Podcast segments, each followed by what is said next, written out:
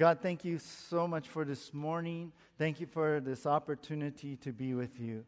Lord, thank you that you want to speak to us, that that is your desire. Thank you that you love us so much, you reach out to us, and you continue to reach out and draw us into you. And we ask, Lord, as we open your word, that you would touch and anoint it. God, I pray for each one of us today, Lord, that you would give us ears to hear what the Spirit is saying. God, that you give us a mind to understand your truths before us. And Lord, I pray for a heart to receive these things, that we may apply them to our lives. And so, Jesus, we ask for your special blessing upon us. Speak to us, Lord, and anoint this time with your Holy Spirit. And we ask this in Jesus' name. Amen. Hey, I was recently reading this article on the top tech for cars. Now, it's not just USB charging ports, you know, for our phones or rear view cameras anymore. There's more things that you may want to really look for, especially as you maybe the next time you go out and buy your car. For example, uh, some of the things on the list, one of the things was compatibility with Apple CarPlay or Android Auto.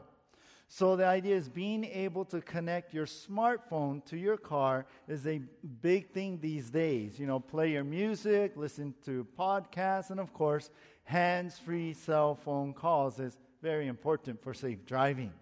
Another thing uh, uh, in this top tech things for cars was uh, connecting your car to mobile apps. And I thought this was interesting. Many car manufacturers, manufacturers now have apps that allow you to remotely lock your car, unlock your car, even start your car without even being there. And I think that's so you can even turn your air, con, air on ahead of time so you know it's nice and cool when you get in the car on a hot day. Another thing listed was rear cross traffic. And what it, that is is sensors to keep an eye on things like cars passing behind you, shopping carts rolling across the parking lot, even people walking behind the car, and it makes reversing out of the space more safe. How about this one? This is called this teen driver technology. Now, this system is where owners can program the key so that when the car is borrowed by your teenage driver, the engine power and speed limit are capped. the distance traveled can be monitored, and even the sound system's volume is locked down. Chevrolet even has a system that will also give you a report card, basically telling you or telling wor- worried parents if the car had to brake suddenly. Oh, and they probably have GPS in there, like, you know, tracking where you went.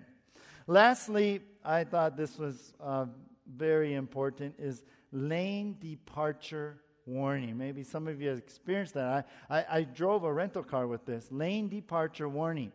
This system alerts the driver when he or she is drifting across the lane line with a vibration, like your steering wheel will vibrate, or you'll hear a sound of beeps going on.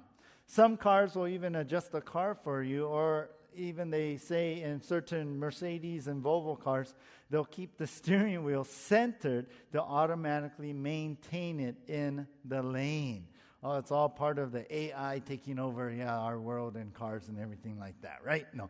Anyway, but it, it's good, right? I mean, how many accidents were uh, from someone falling asleep at the wheel and drifting into oncoming traffic? Well, these technology things are great, and especially I was thinking about this lane drifting thing.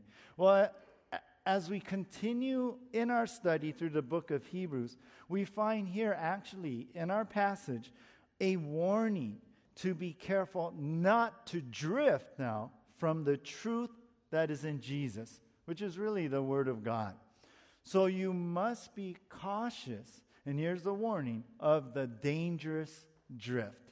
And that's the title of our message this morning The Dangerous Drift. The Dangerous Drift. We're going to be studying Hebrews chapter 2 from verse 1 through 4 this morning. We finished up the last chapter uh, last week, and now we move on to chapter 2 in our study here. Now, this dangerous drift happens when you're this, and this is our outline. When you're, number one, ignoring the connection. Number two, ignoring the consequences. And number three, ignoring the confirmation. And that's what we're going to be seeing in our passage here.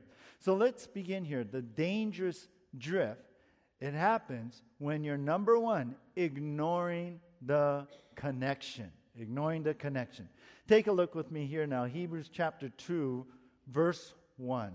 It reads here, Therefore, we must give the more earnest heed to the things we have heard, lest we drift away. All right, we begin here in our passage with how important it is to give, the writer says here, more earnest heed. Now, that means we must listen carefully. That means we must pay close attention and what is that to? Well, he says here, to the things we heard. Well, what things? What are those things? Well, he's talking about the truth about Jesus and his words. So, as we move into this chapter, the writer's saying this in light of who Jesus is, we must not ignore what Jesus has said. Notice the first word here in verse 1 it says, therefore. And as you guys know, whenever you see the word therefore, you got to ask, why is it there for? Right?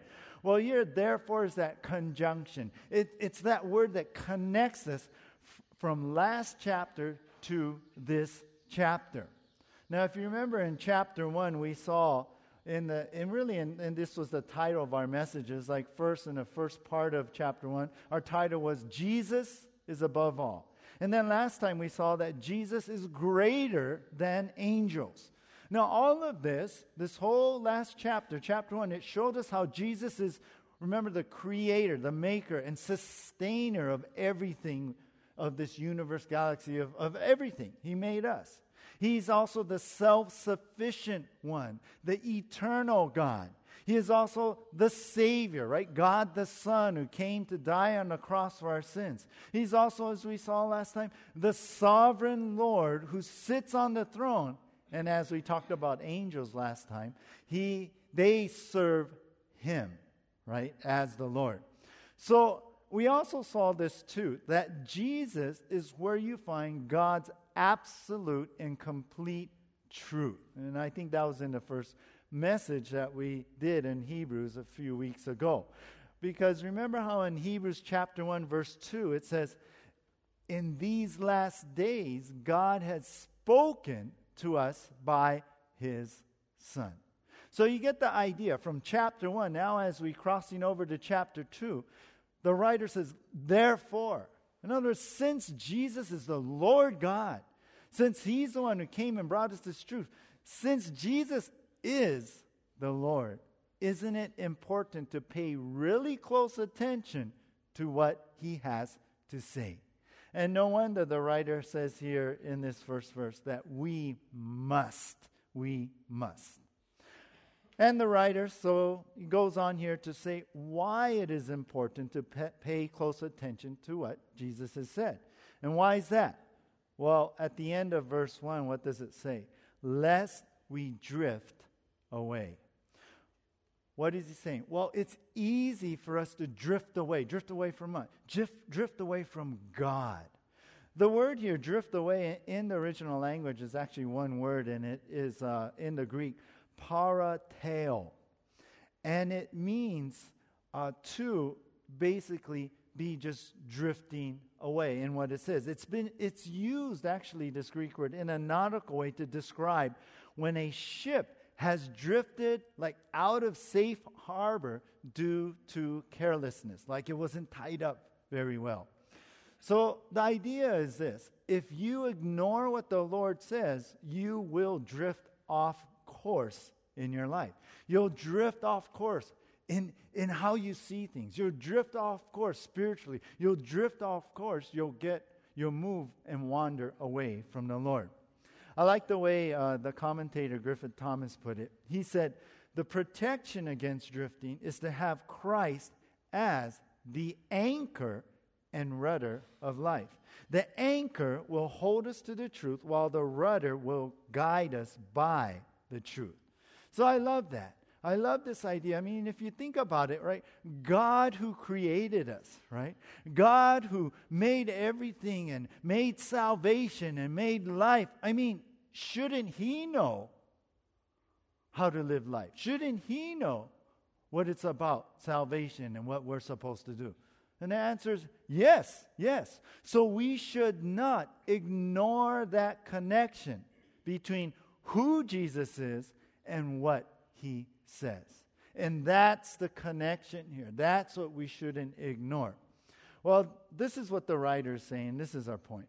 You must make what Jesus said important to you, or you will drift away from God.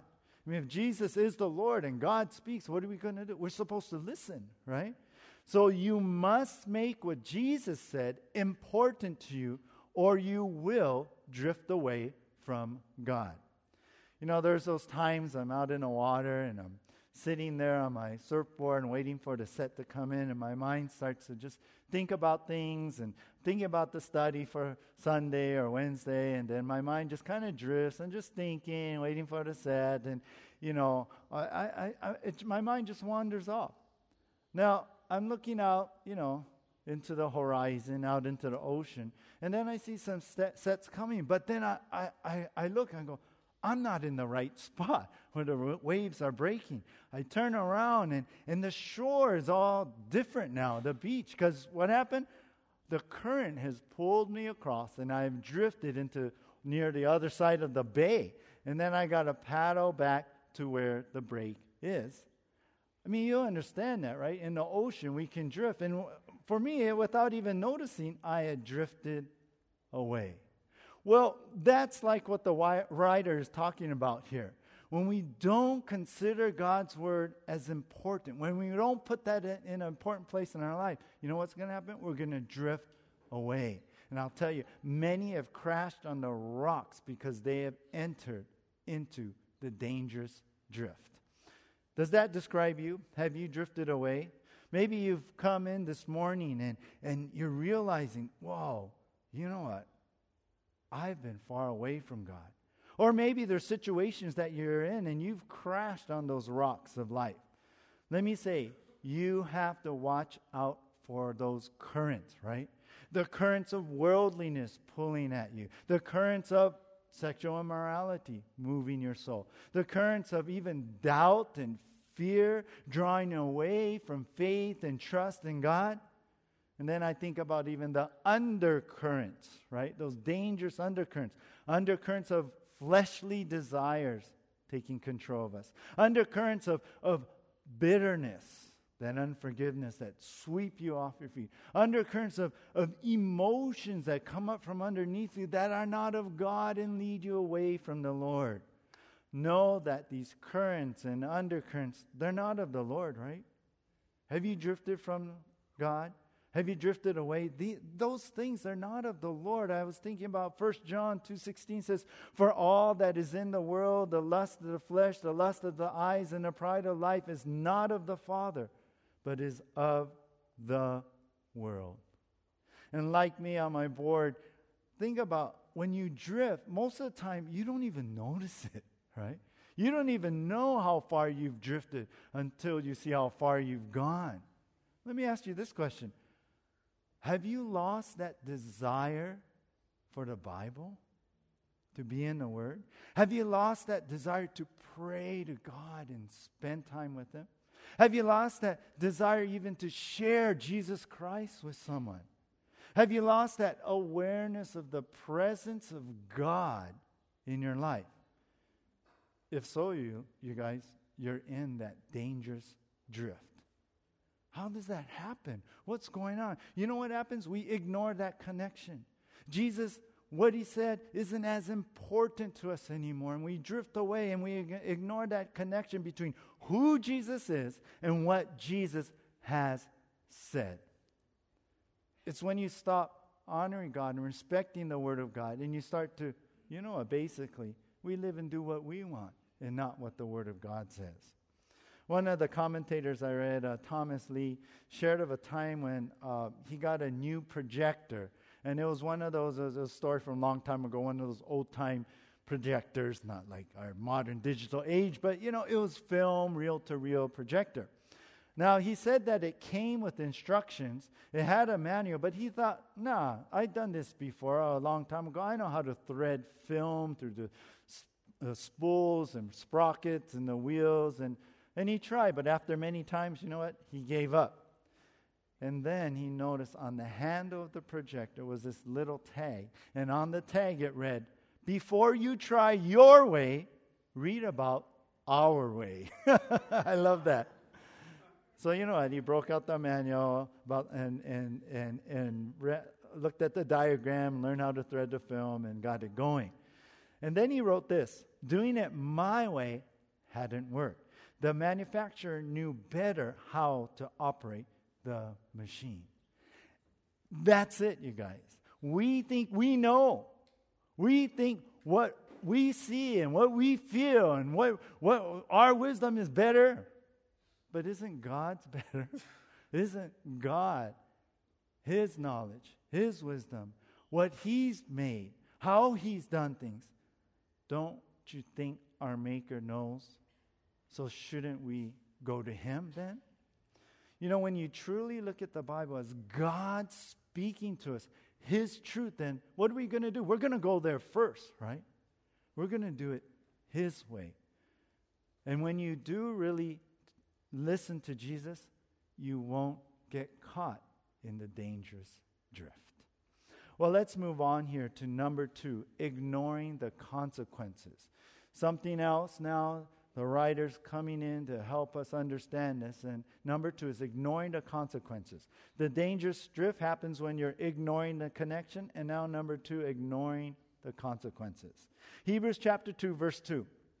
It reads here, For if the word spoken through angels proved steadfast, and every transgression and disobedience received a just reward, how shall, verse 3, how shall we escape if we neglect so great a salvation? And we'll stop right there. Now, in this section, the writer now does this Jewish thing, kind of a Hebrew thing. He, he presents something that's lesser, and then it proves something that's greater. So he moves from the lesser to the greater here.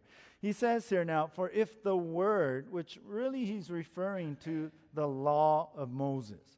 So if this word, if the law of Moses was spoken through angels, probably a better translation is it was delivered by the angels, uh, it, it w- was proved steadfast. In other words, the law that had been delivered, you know, on behalf of God through the angels, it stands firm as God's word. It's, it, it, it's God speaking there.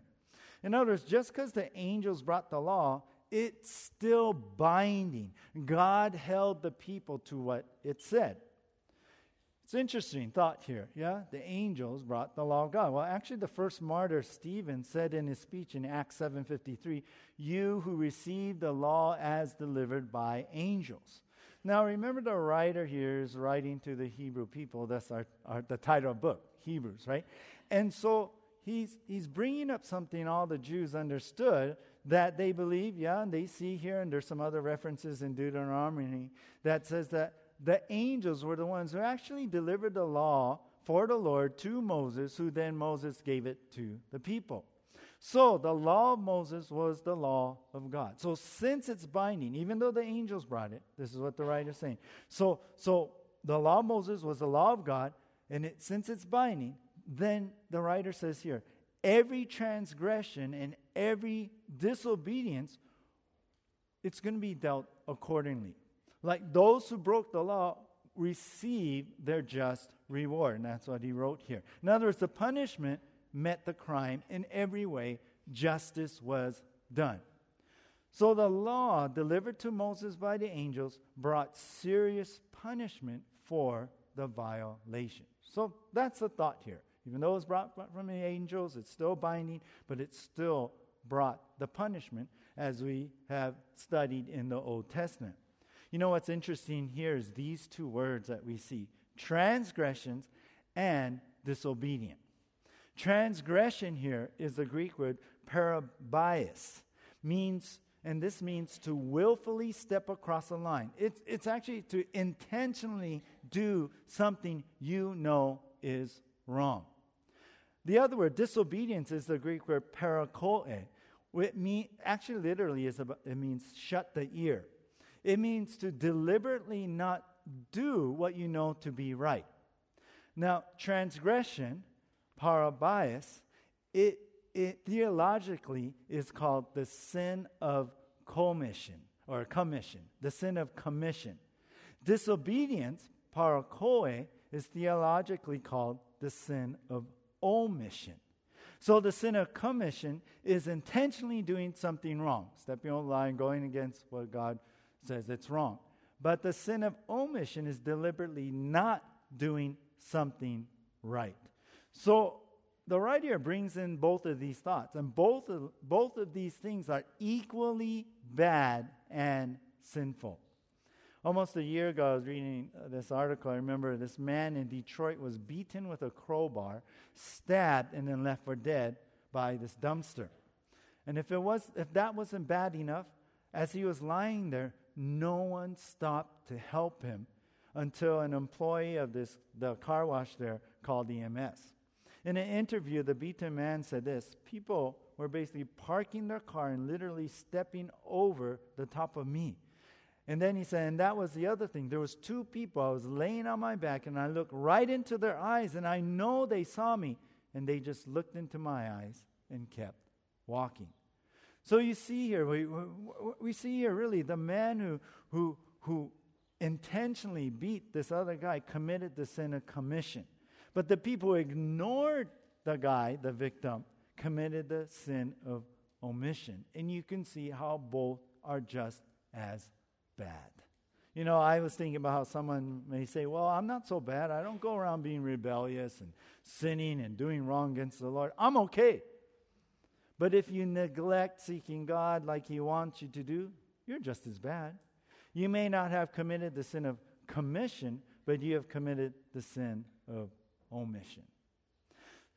Okay, now, if the word that the angels delivered for God was steadfast, it was serious and binding, transmission, obedience, then in verse 3, the writer says, How can one really escape the punishment also if we neglect so great a salvation?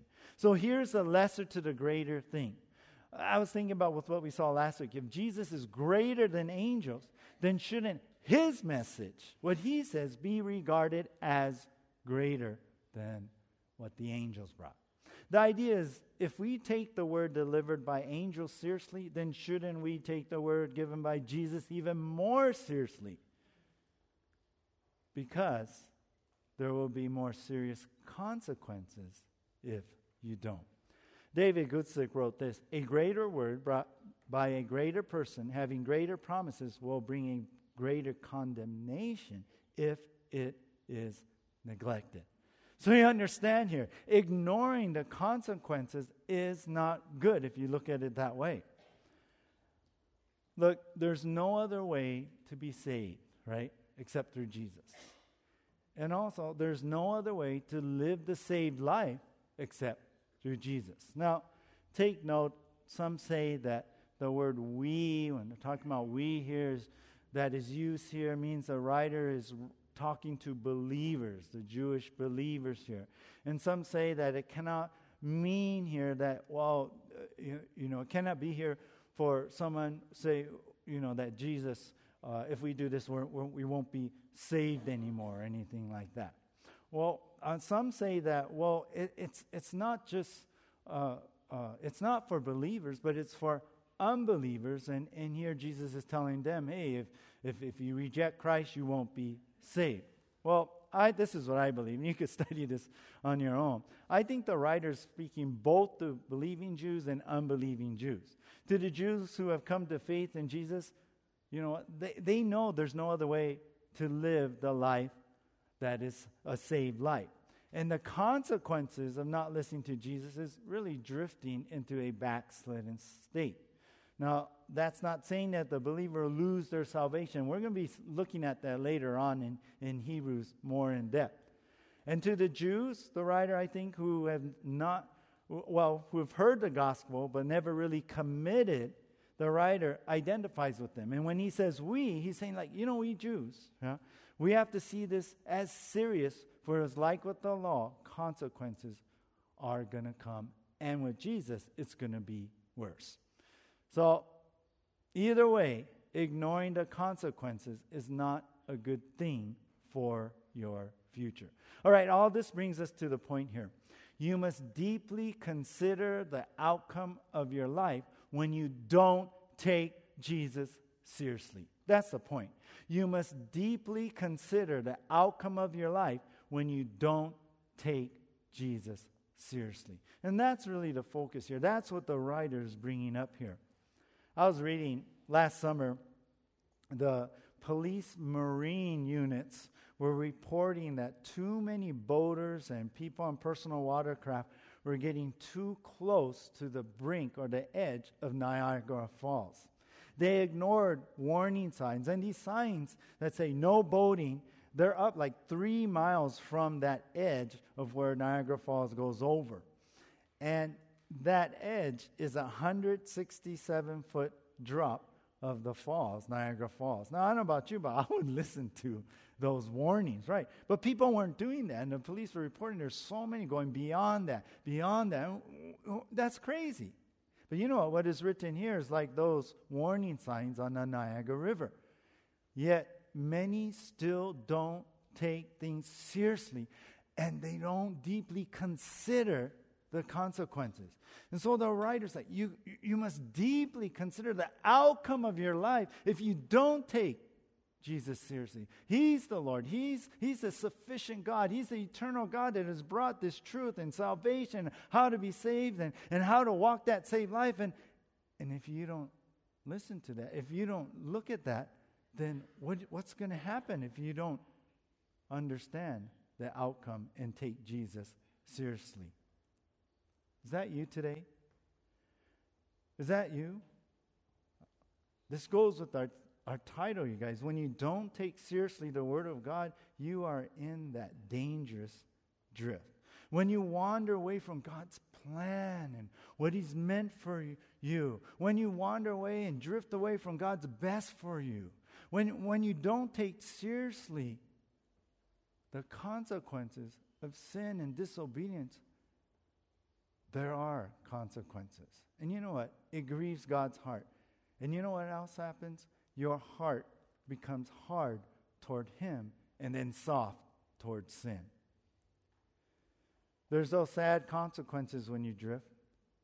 And when you drift, what happens? You relinquish your control, right? And allowing this outside force to carry you where they will. And that is so dangerous spiritually. Think about what happens, right, when you drift. Think about these boats just ignoring the signs. Hey, no boating, watch out, danger. And they just go over the falls. When you ignore the consequences and you don't deeply consider the outcome and not take Jesus seriously, ultimately, you miss out on that deep relationship with God. And you know, the Old Testament Jews, that, that's what they dreamed about. And we have it here with Jesus. I'll tell you, we have to make that choice today, right now, to take Jesus seriously. Because the consequences of not doing that can ruin much in your life. I read about Hetty Green. She had inherited $100 million, and this was along in the early 1900s. Uh, so, according to today's money, she inherited $100 million when her father passed away. When she, when she herself passed away in 1960, she was worth $4 billion. And that, that's equal to today's money. But Hetty Green barely spent any of it. They say she ate Coates oatmeal to save money on heating. They say she washed only the hem of her dress to save money on soap. They say when her son Ned broke his leg as a boy, she tried to have him treated in a free clinic for the poor. And, and then she treated him at home. But the consequences for inadequate care, his leg, would later ha- her, his leg was later amputated. Her choice not to spend the money brought on consequences that separated her from her husband and her kids. And you know what? When she died, Hetty Green was probably the richest person around back then, but she died alone and miserable. Isn't that sad? Hetty Green, she ne- neglected the money that was right there and lost what was important. Well, in the same sense, we can do the same with Jesus. We can neglect the greatest thing that's right there to help us, the greatest person who's there for us and can guide us through this life. Jesus is right there, but we neglect him and lose it all. Lose our family, lose our marriage, lose our life, lose our job. We have Jesus right there, yet we live in this spiritual poverty. Is that you? It's time to change, you guys. It's time to do what we're learning in chapter one how incredible Jesus is. We need to give him that honor and respect in our life. And how we do that? Well, we got to make him important to us and what he says. We got to take him seriously because the consequences are good, are not good. We don't want to be like missing what we have in our hands. I mean, all along we have the Word of God, the truth of Jesus right there, but we never used it in our lives. Let's go to number three, our last heading here ignoring the confirmation. In the dangerous drift, it happens when you're ignoring the connection, when you're ignoring the consequences. And lastly, number three, ignoring the confirmation. We go on here in Hebrews chapter 2, verse 3, in the second part, second part, and it says, Which at the first began to be spoken by the Lord and was confirmed to us by those who heard him. Now, the writer here is saying this the message of the truth of the gospel of Jesus, of God, it, it first began or was first announced by Jesus Christ. It was, it was spoken by the Lord Jesus. And then it was confirmed to us by those who heard him, which is the apostles, confirmed or testified what they had heard directly from Jesus and passed that down. Now, take note, I think this is interesting. For the writer to say that he had heard the truth from the apostles uh, says most likely Paul did not write this book, for Paul did hear directly from Jesus, as we know in Acts 9. But the idea here is this first, the Lord himself brought the truth. And then the apostles shared it with the church. And that's what they were supposed to do. Jesus told them in John 15 27, and you must also testify about me because you have been with me from the beginning of my ministry. And then, not only that, not only like Jesus himself spoke, and that, that should be a word to us, right? Not only then the apostles who heard Jesus, they shared the same truth. Not only that, God gave his own confirmation and look at verse 4.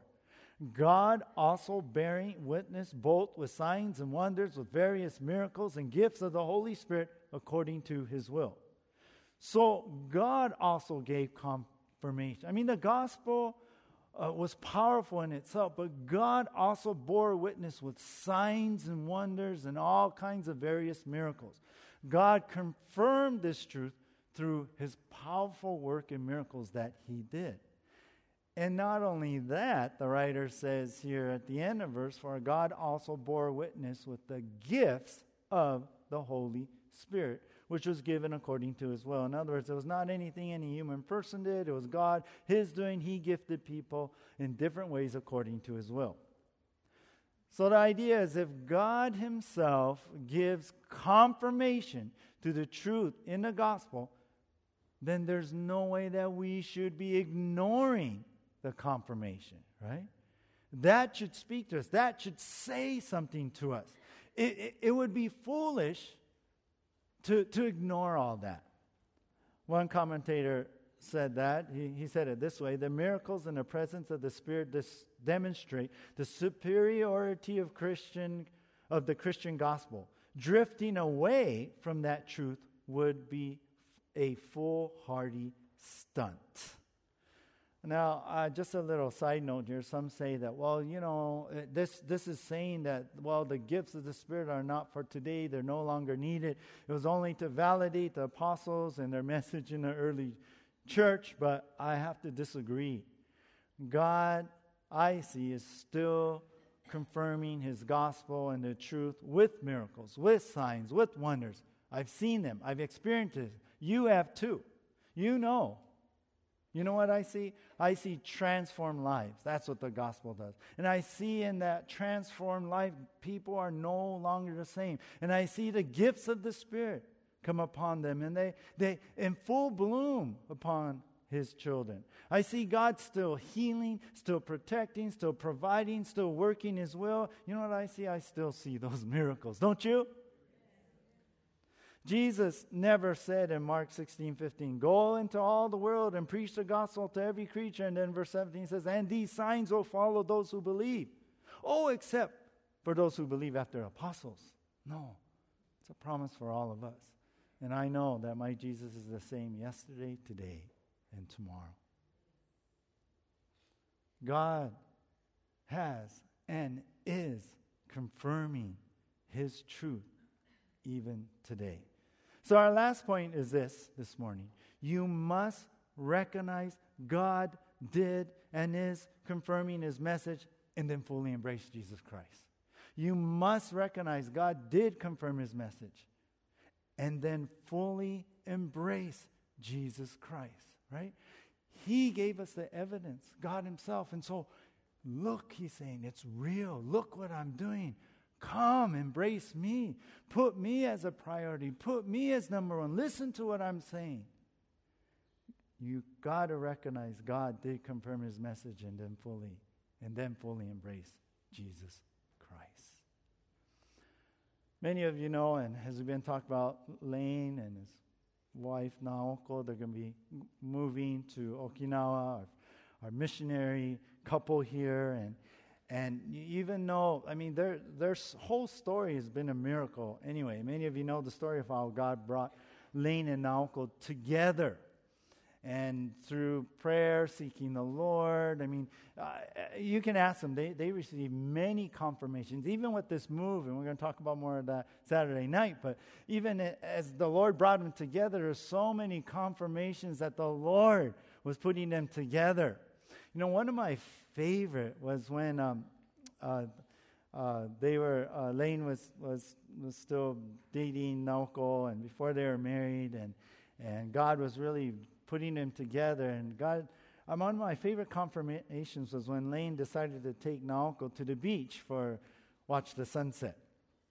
Now, Lane tells me she wanted to go to Lahaina, but I didn't want to go to Lahaina. but Lane ended up taking her to this special place, and uh, it's uh, Keawakapu Beach at the end of Kihei there. Lane wanted to show Naoko this beach where his dad uh, took him and Dean, his brother, fishing. It's where he grew up, you know, going fishing before all the condos and things were there. And, and now, understand this was the first time Naoko was ever there. As they were walking along the beach, she recognized this beach. She recognized the water. She recognized the scenery, the palm trees, and everything. And I remember her sharing that that she she had she was like walking, going, "Oh no, I, I've seen this before." And what happened was one year before that, and she was still in Okinawa at that time. After they had a uh, Pastor Tommy guys had a water baptism, she went for a walk alone down the beach. And as she took that walk, the Lord gave her a vision, and the vision that the Lord gave her was this very beach the palm trees, everything, everything to, to its detail. And, and she was telling me, yeah, I had this vision. It was this beach, the shore, and everything, water, and the palm trees. And I was walking hand in hand with this guy. And this was before anything about Lane. Well, that was the same beach that Lane took her to. The vision she had was the, the, the same beach Lane took her to. What a confirmation there, yeah? I told her, wow, praise the Lord. Now I know what you guys are doing. You were actually holding hands at that time. That's what was important to me. No. Now, what if after that incredible confirmation, what if after all the other ones, I mean, just, just it was a huge God thing, you can ask him. What if after all that, Naoko says, nah, I'm not getting married. Yeah. Yeah? Nah, I'm not going to do that, right? I mean, basically, that would be so disobedient, right? I mean, that would be so going against what God is. Look, Naoko, if you had any doubt, no more. Don't doubt. Nah, right? I don't want, I don't know. Well, that's what the writer is saying here, you guys. Ignoring the confirmations that God has brought, not embracing Jesus fully and what he says and who he is, is basically just going against everything God has put before you. What more do we need, right? What more do we need? How can you not see how important Jesus is to be in your life? What is it that keeps you from fully embracing Jesus? What keeps you from making the Word of God a priority in your life? What keeps you from making Jesus Himself your first love? What is that? If He's the Son of God, the eternal God, our Maker, our Sustainer, our Lord, why are we still picking and choosing about, oh, should I go or not? Should I go to church or not? Or, oh, I don't know. Yeah, maybe I read my Bible or not. Many of us walk around and say, hey, God is great. Yeah, He's so great. Yet, is He great enough for you to take the time to meet with Him every day? Seems it's more convenient, yeah, to maybe stay up and watch your favorite show than to go to bed early so you can wake up early and spend time with God before you go work. Someone said this when we consider something great, we will naturally pay attention to it and not neglect it. If we do not consider something great, we leave it to convenience rather than to commitment. Oh, that was like, wow. Oh, Lord, I'm so sorry. Who is God to you? Is God just, well, if it's convenient, and he fits in my schedule. Yeah, yeah, I'll, I'll do that. Or are you committed to him? Are you given over to him? Do you love him so much that everything else is put to the side? Was there a time when every day you couldn't wait to be with God? Was there a time when, in every week, you went to whatever meetings you could at church because you wanted to be with the Lord and his people? But now the fire has cooled down. No more flame. No more hunger. You know what that means? You've drifted. Or perhaps maybe you sit here and, right now and you think, I'm okay. I'm all right with it. But are you? I'll close with this. In 1775, a man named Robert Robinson had been saved by Jesus Christ. He'd been saved out of a life of sin, and God miraculously saved him through the ministry of George Whitefield, actually, in England. Shortly after that, at the age of 23, Robinson wrote the hymn, Come Thou Fount of Every Blessing, Streams of Mercy Never Ceasing. We sing that sometimes here in church. The sad story is there, Robinson drifted far from those streams, and like the prodigal son, he journeyed back into the world in a life of carnality. One day he was traveling by stagecoach and sitting beside a young woman who was really into her book. And then she turned to him because she ran across these words that she thought were so beautiful and, and asked him, Well, what do you think about this? This is what this says. And it was a verse out of a hymn. And she quoted this line Prone to wander, Lord, I feel it prone to leave the God I love. Robinson was convicted. He burst into tears and he said, Madam, I am the poor, unhappy man who wrote that same hymn many years ago. That was Come Thou Fount. And he said, I would give a thousand worlds if I could enjoy the feelings I had then. She was pretty shocked and surprised, but you know what? She reassured him that the streams of mercy mentioned in this song still flow. Mr. Robinson was deeply touched, and you know what? He repented and he turned that wandering heart to the Lord. He stopped drifting and he was restored to full fellowship with the Lord. Has your heart wandered away from God? God wants to bring you back. Will you come? Will you come? Streams, mercy, the sh- streams are still there for you. Don't think you're okay. Don't think that, well, I'm okay as a Christian living like I am. Don't think you're okay without that full embracing Jesus Christ, a full commitment to God. Don't think that. Because if you do, then you're in the dangerous drift. Let's pray. Lord, help us today. God, that we do not get up, get caught up in the currents of this world, Lord, in the undercurrents of our flesh, in the things that draw us away from you, that come in between you and us, Lord. Lord, help us that our heart will not wander away and drift, Lord, from what is the most important thing in our life, which is you, Jesus Christ. Lord, I pray for those who are here today who can look back at a time when their heart was aflame more than they are today. God, stir us up, Lord. Set us on fire. Let our love for you be above everything and anything and anyone in this whole world, Lord. God, we want to put you first. Lord, we want to make you the priority. We don't want to just fit you into our schedules and our busy life, but we want you to be our schedule. And Lord, I pray for anyone here this morning who has drifted off and they hear your loving call and they feel your heart as you're touching them through your spirit right now, through the conviction, God, and through, Lord, your, the warmth of your welcome that's saying, Come back, come back. As our eyes are closed right now, I want to give you an opportunity right now. If you're here today and your heart has wandered, you have drifted off, and it's, it's time. It's time to come back. I want you to just slip your hand up and down and just let God know that I want to come back. I want to come back. Put your hand up. God bless you. Anyone else? God bless you. You too over there. God bless you too. Anyone else?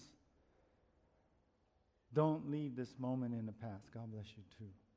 Let this day today be the day that you stopped wandering, stopped drifting, and you have gone back to the Lord and put Jesus Christ first. Anyone else? Anyone else?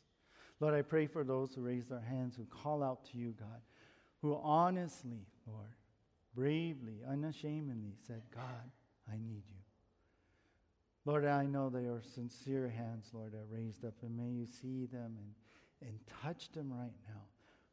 Forgive us all for our sins when we wander and drift. Forgive them, Lord, and bring about a restoration, a renewing, Lord. And may you put inside of them that fire, God. And may your Holy Spirit come down upon all of us right now, Lord, that we would keep you, hold to, Lord, staying the course of making you, Lord, the most important person in our life. We embrace you fully, Lord. We love you so much. In Jesus' name, amen.